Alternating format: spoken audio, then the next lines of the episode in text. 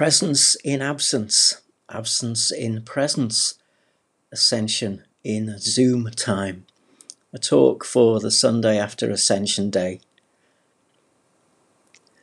When somebody close to us leaves us, we're still keenly aware of their presence the son or daughter leaving home, the partner who has died.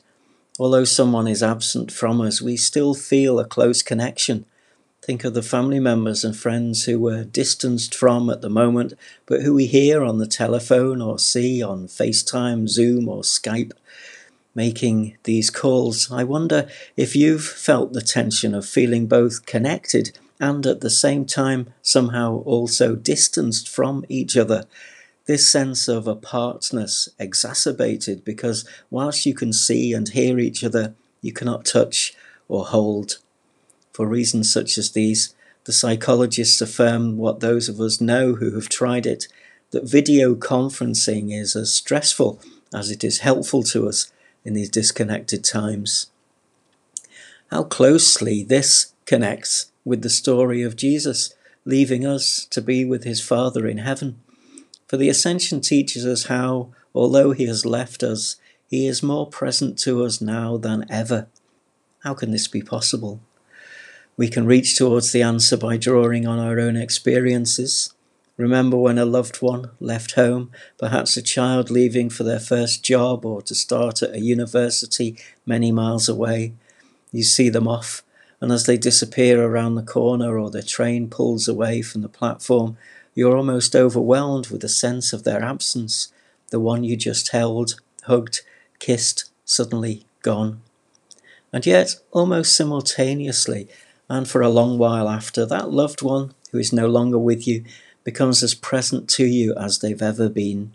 The bereaved have the same sort of experience. You expect to turn and see your loved one in their favourite chair or to sit with you as they always did at supper time. You may find yourself very nearly pouring them a drink, preparing them a meal, because they are so much on your heart and mind, so much present to you in their absence.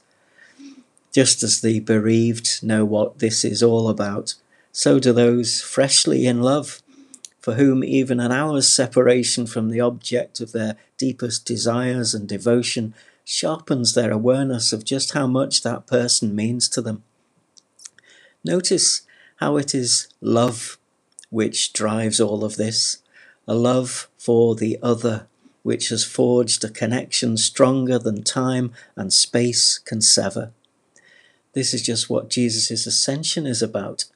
Our awareness of Jesus Christ can be sharpened even in his absence. That sense of just how much Jesus Christ means to us, though he's not tangibly here. Why? Because of the love which he and the Father have for us, which spills back out from our hearts in those moments we devote to remembering him.